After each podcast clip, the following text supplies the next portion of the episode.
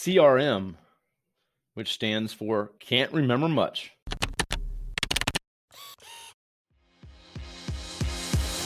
Hey there, I'm Kevin Daisey. And I'm Eric Olson. Join us on our journey to building a $100 million company. What's up, everybody? This is Kevin Daisey here. So, CRMs. We've had one in some capacity over the last couple years, you know, four or five years. We've always kind of neglected it. We've always used it just a little bit to put in, you know, when clients are actually like a, a real opportunity then we'd enter some stuff in. Uh, but we just had contacts in there and we wouldn't really track it. We didn't use tasking. We didn't use all these things. And so now that we're a little bit larger and we have multiple people here working on our team and selling, the CRM is invaluable. And we've started to use it way more. Uh, so once you start using it, you start to realize, hey, this is helping me out. This is important. And so we are completely bought into using our CRM. We just updated, upgraded our CRM plan to get more functionality. And when you're talking to so many people every day, making calls, trying to book them for podcasts like we do, move them through the pipeline, make sure they're set up for a presentation meeting, and there's follow ups in between, you really start to forget who did I talk to? And did I talk to them already?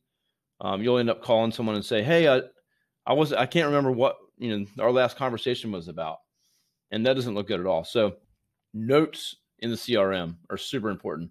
I can talk to someone today and then on Monday be like, "Hey, did I call those people?" I have no clue. Now I look in my CRM, of course, which is on my phone and on my desktop, and I can see, all right, I called them on Friday and we spoke about boom. They told me to call them on Thursday. I should have a task set up for that and, and so on. So I'm just saying this. Hopefully, most people um, believe in CRMs and they use them a lot of people push back, and I've hired a lot of folks that do not want to use it. And so, not happening here. We have to use it. Uh, it's powerful. This allows us to get way more done in a day, and again, not make those mistakes where, uh, oh yeah, Kevin, I just talked to you Friday. Like, why are you calling me again on Monday? So, uh, CRMs are huge. But I was talking to a buddy of mine who runs a very successful business uh, the other night, and he said, "Oh yeah, CRMs. Uh, it stands for can't remember, can't remember much. So, and I was like, that makes sense. Like, I cannot keep up with what's happening. Tons of emails and, and stuff like that every day, meetings. So, if you don't have a CRM, get a CRM. Even if you have a few things going on, HubSpot is what we use. It's free.